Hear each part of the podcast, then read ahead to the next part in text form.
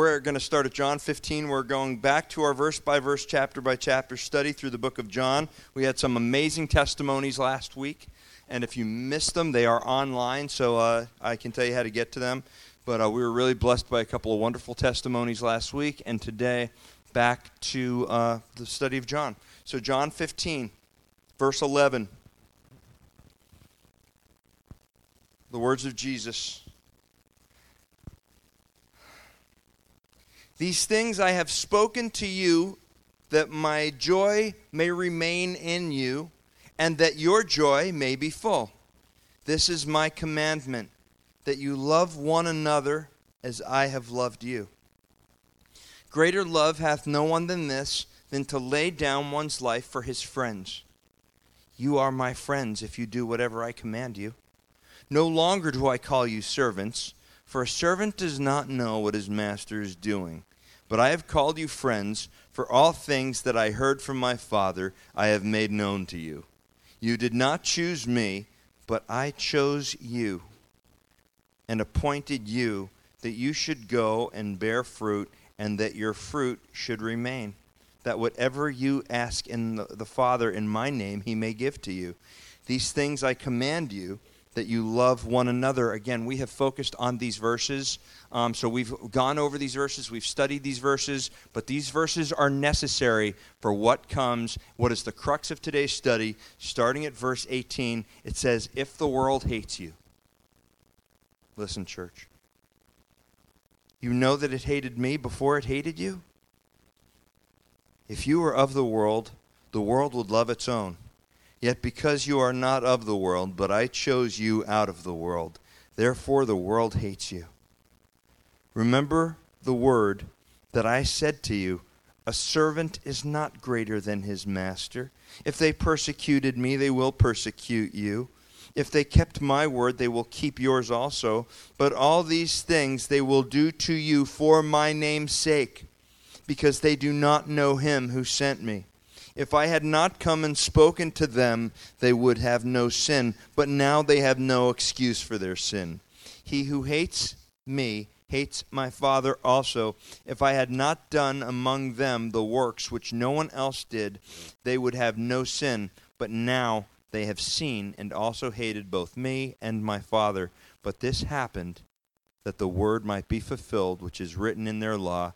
They hated me without cause. But when the Helper comes, whom I shall send to you from the Father, the Spirit of truth who proceeds from the Father. He will testify to me, and you will also bear witness, because you have been with me from the beginning.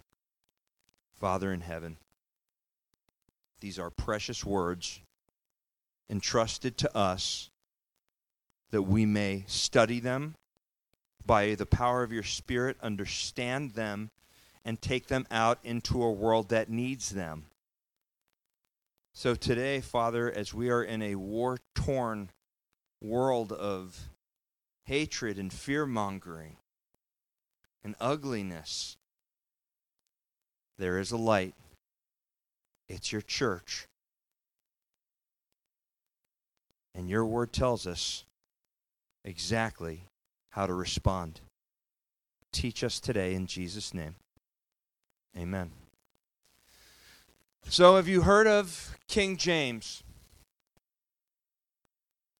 I'm not talking about the Bibles that some of you have, the King James Version. I'm talking about LeBron James. They call him King James. First pick of the NBA draft by Cleveland Cavaliers 2003.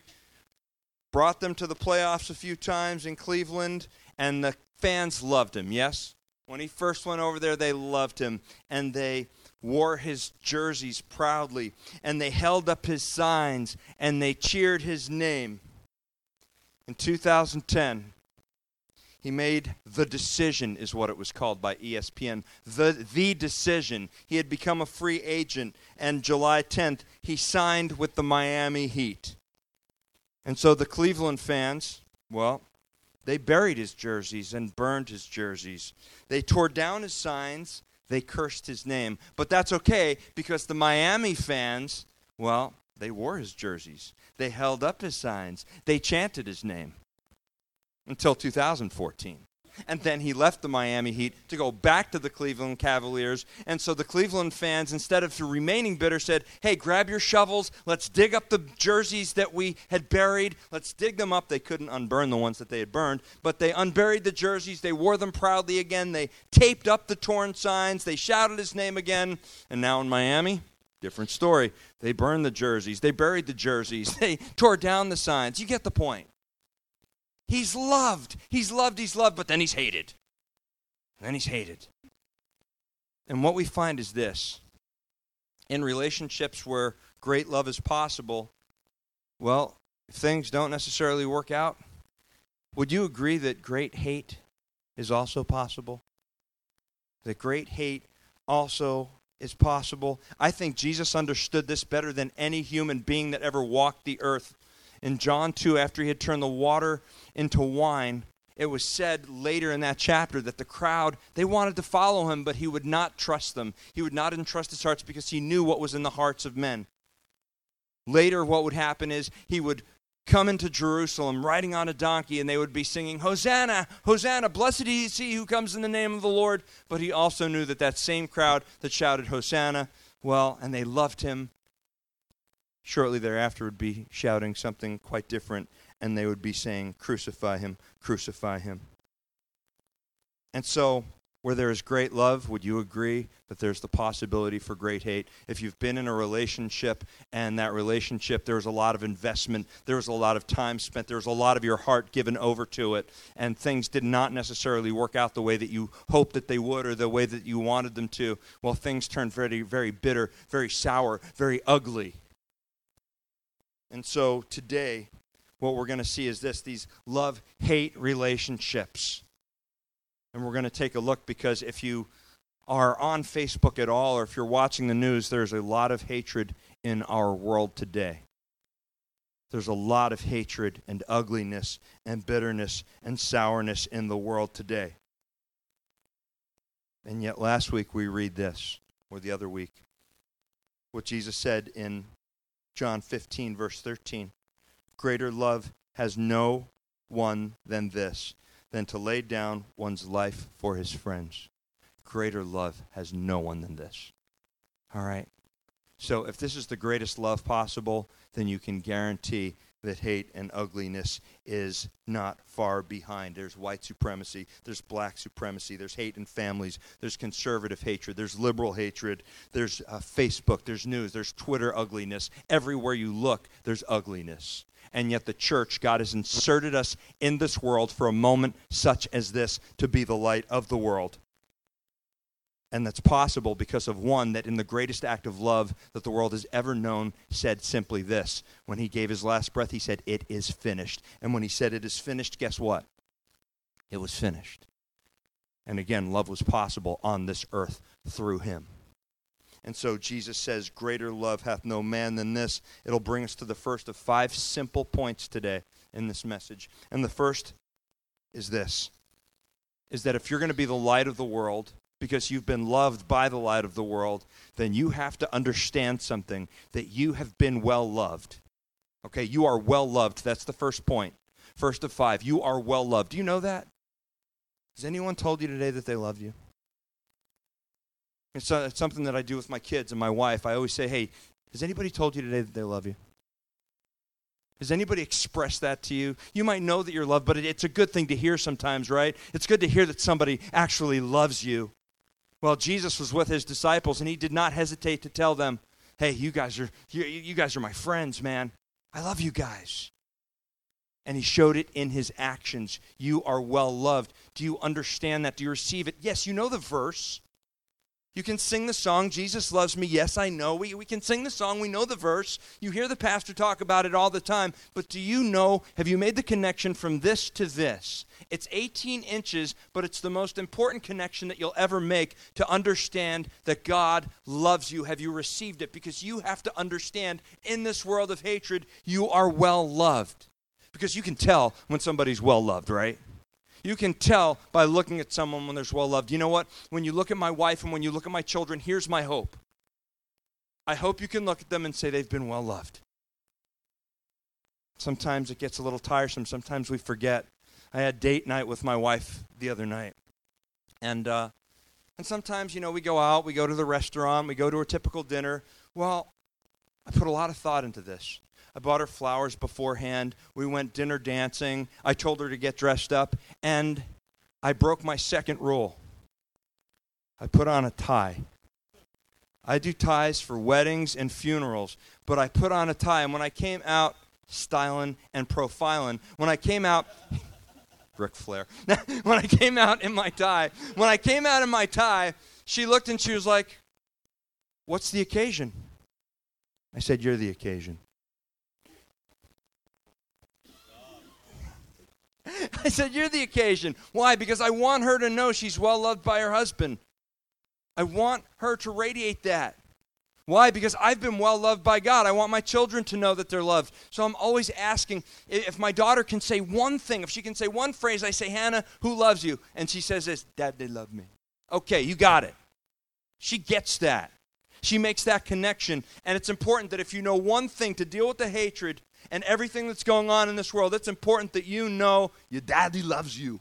It's important that you understand that God the Father loves you and that He showed that love for you through His Son because Jesus said, Greater love hath no man than this, than to lay down His life for His friends. And He's foreshadowing something He's going to do, and they can't fathom it, trust me. He told them not once, not twice, He told them three times that He was going to a cross, but it was going to be okay. And when He's still on that cross, they still don't get it. And even after He's risen, they're struggling to understand it. Do you know that a great love has been shown you? And I told you I broke my second rule by wearing a tie. Some of you are saying, What was your first rule? That one I broke last night. I stayed up past 10 o'clock out and I watched a fight last night, which I normally don't do. So that's the first rule. But the second rule was the wearing of the tie. Why? Because she's worth it. because she's worth it. And God thought you were worth it. He assigned a tremendous value to you. He assigned a tremendous value that it would do you good to wake up in the morning and realize the value that was assigned to you when He looked at you and looked at His Son and made a decision to send His Son to the cross so that He could have eternity. He could have even the possibility of eternity, eternity with you. Church, you are well loved. And there's something that happens when a person is well loved. You're full, there's confidence, and it's not an arrogance, it's a confidence to say, God loves me. God loves me. You look at some of these professional athletes that profess Christ, and, and they walk around. They're not confident in their confident in their sport. Yes, they have God-given abilities, but where you really see their confidence is who they are in God. I'll use the example of Tebow again. If he strikes out, he knows it's no big deal. Why? Because he's going to serve a night of gala with special needs. And he says, hey, listen, this is a game. God has given me a talent. He's given me an ability to play it, but I know that God loves me, and I want the world to know that God loves them. What if that was your mission? It'll never be your mission until you understand he loves you. See, that's the most important thing to him. That was the most important thing that you would understand so, by his actions, what he did was he showed it. He came as a baby. He lived perfectly. He died sacrificially, and he rose in victory for you. You have to receive this to get any other part of this message. Because now it gets sticky. Now it gets unpopular. You've been loved well. That's the first point. But skip down to verse 18. Because Jesus says something very revealing here. He says, Listen, if the world hates you, you know that it hated me before it hated you. Stop right there. If the world hates you, you are well loved. That's the good news. But here's the challenge you who are well loved, you will be well hated. How many of you have been hated well? How many of you have been hated well? I'm a pastor. I've been hated really well. I didn't know that people could possibly dislike me as much when I was a heathen, when I was not walking with God. I had no idea that people could dislike me as much as they do at this moment in my life. It's, it's amazing. You know, you don't war, wake up in the morning and say, hey, you know what? I, I hope that they're going to hate this message. I didn't wake up this morning and say, hey, you know, I'm hoping that I offend everybody in the room today. I'm hoping that they hate it. I'm hoping that they hate me when I'm done with it. Nobody wakes up and says, Hey, I'm going to see how I can exacerbate everybody in my life today. Right? I hope you haven't done that. I mean, if you've done that, you're, you're de- if, you, if you are, if that is you, you're definitely in the right place because you need this message. But how many of you have ever woken up and said, You know what? I know how to exacerbate everybody that I'm going to work with today. I'm going to wear something that I know is going to upset everyone, and I can't wait. Right? I hope that that's not your heart. Okay? The reality is this is that if you're loved by God, you're going to be well hated. Jesus said, if the world hates you, know this, it hated me first. So let's say that I have this letter. And here's this letter for you. And in this letter, well, it's a letter that I've received. And this letter lets me know that I'm loved, that there's a purpose for my life. This is the plan for your life, and it's good. And this is everything that God thinks about you. And I have this letter. And I'm so excited about this letter that I've been given, this love letter that I've been given, because I've been told now, hey, take this letter, take the good news, take the gospel to the rest of the world. Take this letter and make sure everybody gets it so they can know that I love them, that I gave up my son for them, that I have a better plan for their life than they do. However, God works an honest program. He works an honest program, and He loves us enough to say, hey, understand this also. They're going to reject you, they're going to ridicule you, they're going to persecute you. That comes along with this life that you're being called to. Do you still want this letter? Because that's what, that, that, that's what this life comes with. It comes with persecution. It comes with rejection. It comes with separation from those that you love. Jesus told the disciples very clearly I did not come to bring peace, but a sword. Fathers and sons, mothers and daughters, you will be well hated. That's sobering, is it not? And it's not something, is it fair to say, that is taught in the church a lot today? So, why is this? Why are you going to be hated? I think that we have a little bit of insight by looking at a story from way back in the beginning. So keep your place in John. Please, for a moment, turn with me back to Genesis 4. And it's a story that most of you are familiar with. It is the story of Cain and Abel. You will understand why the world hates you because it hated Jesus first when you read something like this and you see how this plays out. It's Genesis 4. It says, Now Adam, Eve, knew Eve, his wife, and she conceived and bore Cain, and said, I have acquired a man from the Lord. Then she bore again, this time his brother Abel. Now Abel was a keeper of the sheep, but Cain was a tiller of the ground. And in the process of time, it came to pass that Cain brought an offering. And look at the article there. We usually don't focus on articles when we're teaching, but Cain brought an offering.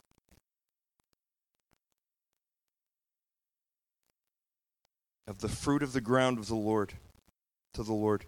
Abel also brought of the firstborn of his flock of their fat. Do you see the difference in the articles there?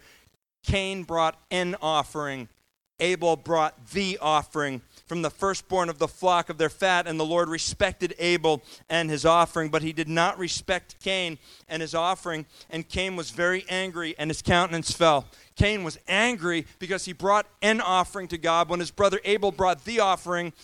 Why was he angry? Well, God didn't respect his offering. God didn't accept his offering. And I would ask you today, as you come into the church, do you bring in, and I'm not talking money. This is not about money. This is heart. This is a heart issue. Did you come here ready to worship today? Did you come here ready to sing to God today, or did you just come to church today? Do you know that there's the difference right there? There's the difference in the heart. I just came to church today. No, I came to worship God. I came to praise God. I came to celebrate God today. See, Abel brought the first, best of his offering. Cain brought an offering. And Cain was upset. Why? Because Abel blew the curve. You understand what I mean by that? He blew the curve. He blew the curve. He made his brother look bad by what he did. All right, how many of you ever went to school and you had that test and, and you know you know what? Yeah, I think everybody's going to bomb this test, so the teacher is going to give us a curve on the test so that everybody will be safe because everybody's going to do miserably. Then you have one person that comes along and they get a 90 on it. Oh, I don't know. I just studied. Hmm. How do you feel about that person? Are you happy with that person? No, you're not happy with that person. That person blew the curve. That person, by doing the right thing, they studied, they understood it, they made you look bad. All right? Christians, you should be the curve blowers in society. In the workplace, when somebody looks at you, they should say, I want a hundred of them. I want a hundred of them. Even if the other employees sometimes take a look and they say, hey, you know what? You, you need to chill out. You need to kind of tone it down. You need to relax because you're making us all look bad. That should be you. That should be you. Why? Because whatever you eat, whatever you drink, whatever you do, you're doing it as unto the Lord, and the world is going to look by, and the person that's always on their cigarette breaks is going to be saying, Oh man, I'm going to be lucky if I have a job tomorrow if he keeps up like this. You're going to be hated. Because if you do everything as unto the Lord, people are going to look and you're going to be the ones that are raising the bar. Jesus knew this. Jesus knew this, and the thing is this is that he's honest with us. He says, if the world hates you, but he might as well just say, when the world hates you, right? When the world hates you, because the world is going to hate you. The world is going to hate you. That's not a message that you come into church wanting to hear, right? But listen to what he says after that. Go back to John 18. Uh, John 15, I'm so sorry.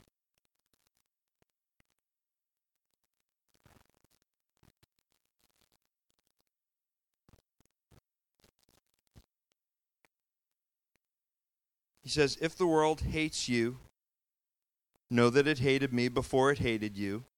If you were of the world, the world would love its own. Yet because you are not of the world, but I chose you out of the world, therefore the world hates you. Remember the word that I said to you a servant is not greater than his master. And understand this, okay? What he's saying to you is, is that, listen, you will be well loved, for greater love hath no man than this. You will be well hated. But he's also saying, and understand this, this is the third point, you are in good company. If the world hates you, it hated me first.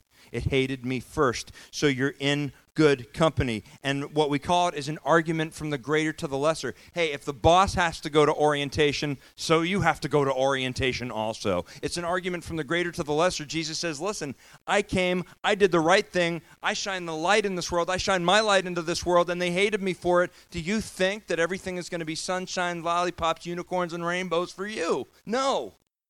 No, that's not what the teaching is. It's an argument that Jesus says, listen, I came into this world so you're in good company if you choose to align yourself with me. Why? Because they did the same thing to the prophets. Leave this passage, go back to Matthew, just a few pages, back to Matthew 5.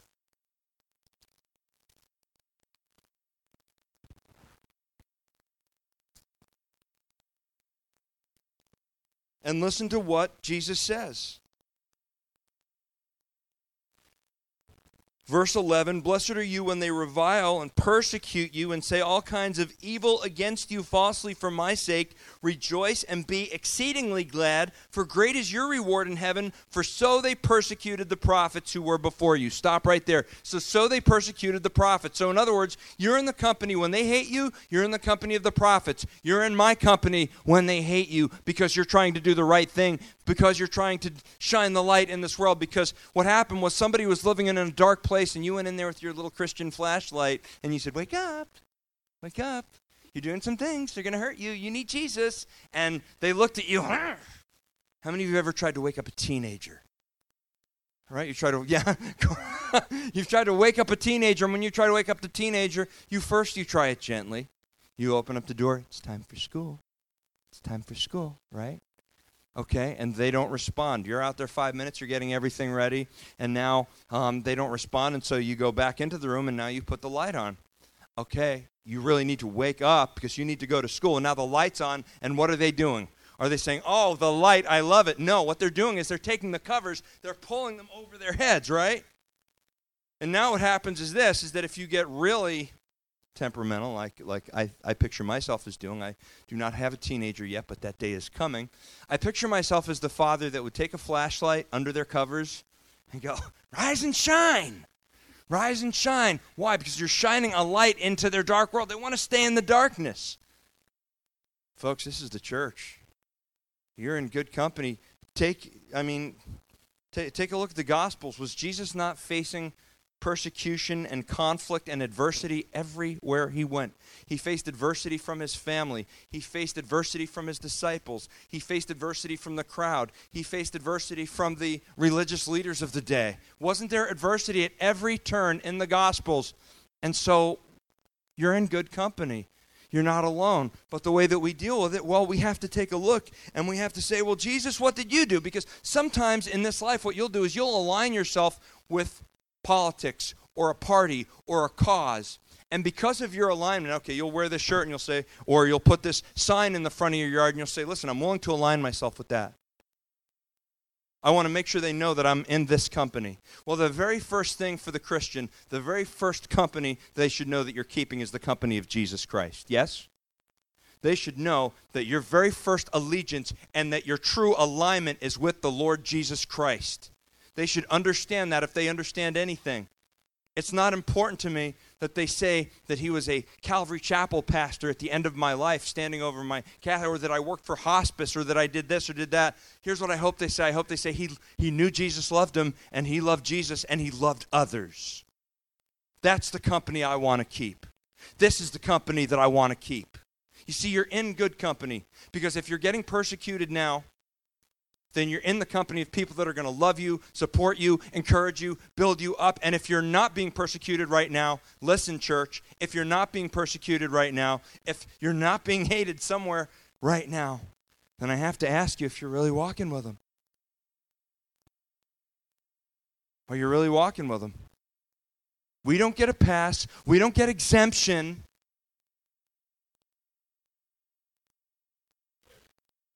If anything, we get inclusion because we say, listen, I belong to Jesus Christ. I am his, and he is mine. I love reading about King David. I really do. I love reading about King David because David surrounded himself with mighty men, right? David had some mighty men that he was surrounded by. What I love in this church, it's a smaller church, but I am surrounded by mighty men. I'm surrounded by warriors, people that I know love Jesus, imperfect people, but people that I know are looking to make sure that his word gets out there and they're looking to pray for other people and they're looking to touch the community. They're mighty men and mighty women that make this body up. We're in good company if we're being persecuted, but we're being persecuted together. We'll align ourselves with different ball teams Mets, Yankees, Red Sox, Giants. We'll align ourselves with different teams. We'll align ourselves with professional athletes. If you're going to align yourself with anybody, if you're in anybody, you want to be in the company of Jesus. That's what we want to define us. So, you are well loved. First point. You will be well hated. Second point. You're in good company. Third point. But you know what to do. that's the fourth point. You know what to do. As Jesus is talking to them, he tells them, verse 20, Remember the word that I said to you, a servant is not greater than his master. If they persecuted you, they will persecute you. Um, if, if they persecuted me, they will also persecute you. If they kept my word, they will keep yours also. But all these things they will do to you for my name's sake, because they do not know him who sent me. If I had not come and spoken to them, they would have no sin. But now they have no excuse for their sin. He who hates me hates my Father also. If I had not done among them the works which no one else did, they would have no sin. But now they have seen and also hated both me and my Father. But this happened that the word might be fulfilled, which is written in their law. They hated me without cause. But when the Helper comes, whom I shall send to you, the Spirit of truth who proceeds from me and the Father will testify of me. Stop right there. You know what to do. Here's how you know what to do you have His Holy Spirit in you. That's the living God present in you. All right? Jesus promised that we would have the Holy Spirit to remind us of his teachings. So here's what Jesus does He makes sure that we have clear marching orders. You have clear marching orders, church, as to how to respond to the hate. Because haven't you looked at some of the things that are going on? Haven't you looked at Charlottesville? Haven't you looked at the political climate? Haven't you looked at every ugly thing out there and you said, you know what? I want to respond like this, but Jesus, what do you want me to do? How do you want me to respond? How did you show me to respond? See, your marching orders are clear, church, because we have one that gives us clear instruction. I'm not going to ask you to turn there, but I want to read one more part of that Matthew 5 passage a little bit later. Jesus says this You have heard that it was said, You shall love your neighbors and hate your enemy. But I say to you, love your enemies. But I say to you, love your enemies. Let me say that again in case anyone didn't hear it. But I say to you, love your enemies. Bless those who curse you. Do good to those who hate you. Pray for those who spitefully use you and persecute you, that you may be sons of your Father in heaven. For he makes his sun rise on the evil and on the good, and sends rain on the just and on the unjust. For if you love those who love you, listen, what reward do you have? If you love those who love you, big deal. What reward do you have? Do not even the tax collectors do the same? And if you greet your brethren only, what do you do more than others? Do not even the tax collectors do so? Therefore, you shall be perfect, just as your Father in heaven is perfect. And some of you look at that and you say, Forget that. I'm not Jesus. I have bitterness. I have hatred because of the hatred. So, where does the hatred stop? If you have bitterness and hatred because of the things that are going on out there, where does it stop? It the buck stops here because it stopped with your leader, your Jesus, who told you to go love your enemies. Bless those who persecute you. Pray for them. Love on them. Are you doing that?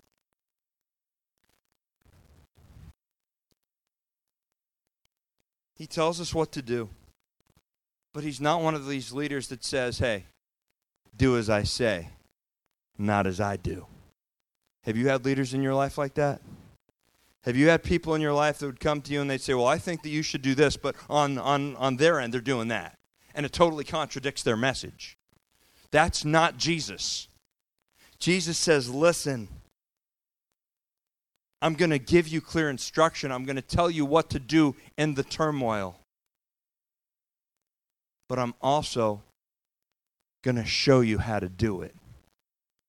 He says, I'm going to show you how to do it. Don't believe me? Just go right over here. Go right over to the cross. I'm going to show you how to do it. I'm going to give you an explicit example of how to do it. He tells us what to do, he sets the example of what we're supposed to do, but not only that, he gives you the power of the Holy Spirit because so often you're going to be faced with situations in your life with people that are hard to love, and you're going to say, I can't do that. He's going to say, I know. That's why I've given you my Holy Spirit.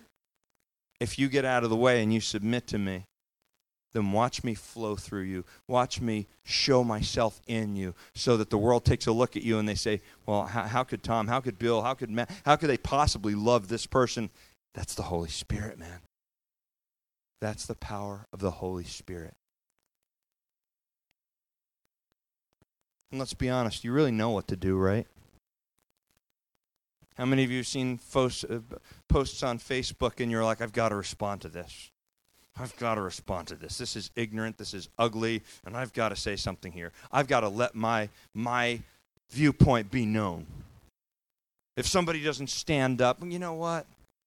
Pick and choose your battles carefully learn from the greatest example that we have, the example of Jesus Christ. When we respond emotionally, when we respond by experience, here's what the world is creating and cultivating today because we're not following the example. We are creating a culture of keyboard warriors and armchair political quarterbacks. Shots fired. Keyboard warriors. Ha! Watch me stand up for my country. Let me get on Facebook. Really? Really? That's what our culture is cultivating today. Go out there and love on someone. If you want to change things, Let me ask you something. Have any of you really succeeded in changing anyone else's political or religious views via Facebook argument? Anybody ever, ever? No, it just doesn't work like that. How did Jesus change? He interacted with people. He didn't stay in one place. He didn't stay in the temple and say, listen, everybody come to me. And when you come, no. He went out into the world. He was touching people. He was teaching people. He was loving people. You have a great example. You know what to do. Last point, and this is the best, this is my favorite. Okay? So if we say, You have been well loved, you will be well hated, you're in good company, you know what to do. Last point is, you know who wins. If you don't know who wins, here's what I want, and I wouldn't encourage you to do this in any other book, but you can do that in this one.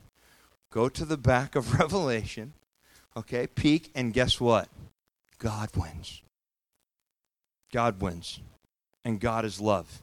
And you belong to God. So if you're on God's team, you are part of the winning team. We're supposed to conduct ourselves according to His word in obedience. Yes, you will be rejected because of it, but God wins. Love wins. That means you win. But understand what love wins. Understand what that doesn't mean. Because every time there's some sort of a moral conflict in the world, well, and there's some sort of a vote by Congress, what they'll have is, well, love won today. Because love is defined by tolerance by our society. Yes? Society has said, listen, here's how you define love it's intolerance. But that's bunkus, bum diddly unkus, and here's why. Love is not defined by tolerance, but love is tolerant. Love can be. Love should be tolerant, but love is not defined by tolerance. Let me give you an example. My son, when he was three, liked playing with electrical sockets. Tolerance says, let him do whatever he wants. It'll be fine. No, I'm dad. It's my house. You don't play with those electrical sockets. Why? I'm doing it to protect you. There are certain laws in my house that have been put here. There are certain guidelines that are, that, that are there to protect him. So you cannot define love as tolerance because somewhere along the line there are things, agree with me or not, that are intolerable. Yes? There are things, there's rape, there's murder, there's child pornography, there's child molestation. There are things out there in this society that are not tolerable. And so we have laws that are there to protect us. In the same way, who finally decides what's right and wrong? It's God. How do we conduct ourselves then? What do we do? How do we do this? How do we navigate through this difficult territory? We understand that there's a final authority. He gets to decide what's right and what's wrong because he created the whole shooting match. And he shows us how to do this by going to that cross by saying, Listen, I love the sinner. Let's be perfectly clear. But I cannot tolerate sin. And let's understand that too. But I died for your sin because I knew imperfect people were going to come into my church. And so there's the grace of God. But don't take that grace as licentiousness and think you can do whatever you want. And as long as I ask for forgiveness, because then you don't understand the cross. Do you understand the difference? When we say love wins, the cross wins. And I just want, I'm not going to ask you to turn there for time's sake, but I want to read something to you that I think makes this so very clear. It's one instance at the end of the book of John, it's chapter 8.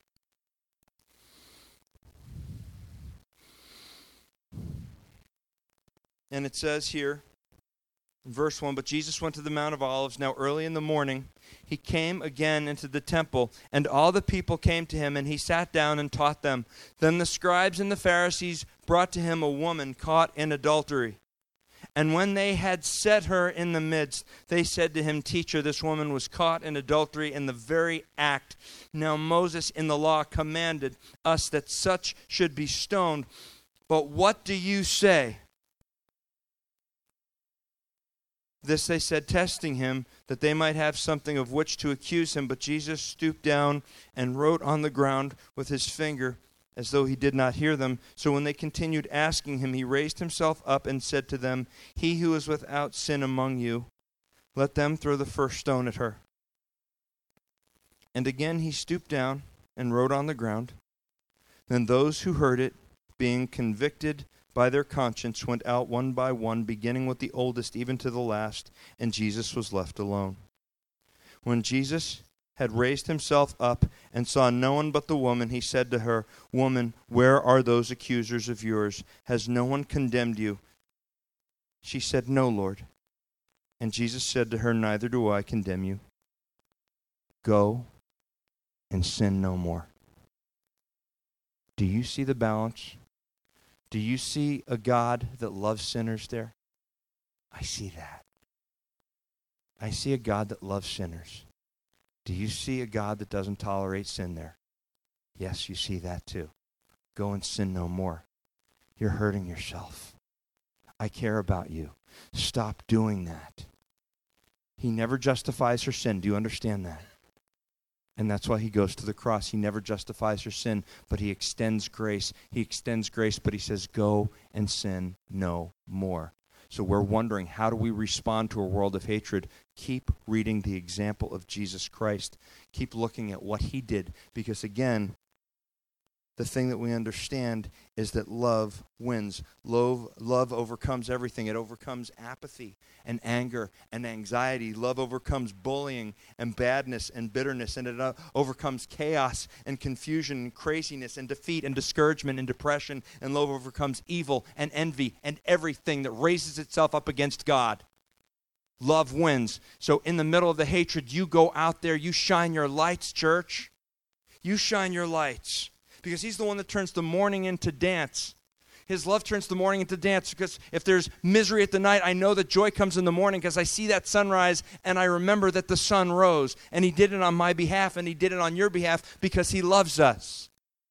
Because he loves us, that's the reason that we can go out there and love. Because you've been well loved, you can go out there and love other people. You can know that you're going to be hated.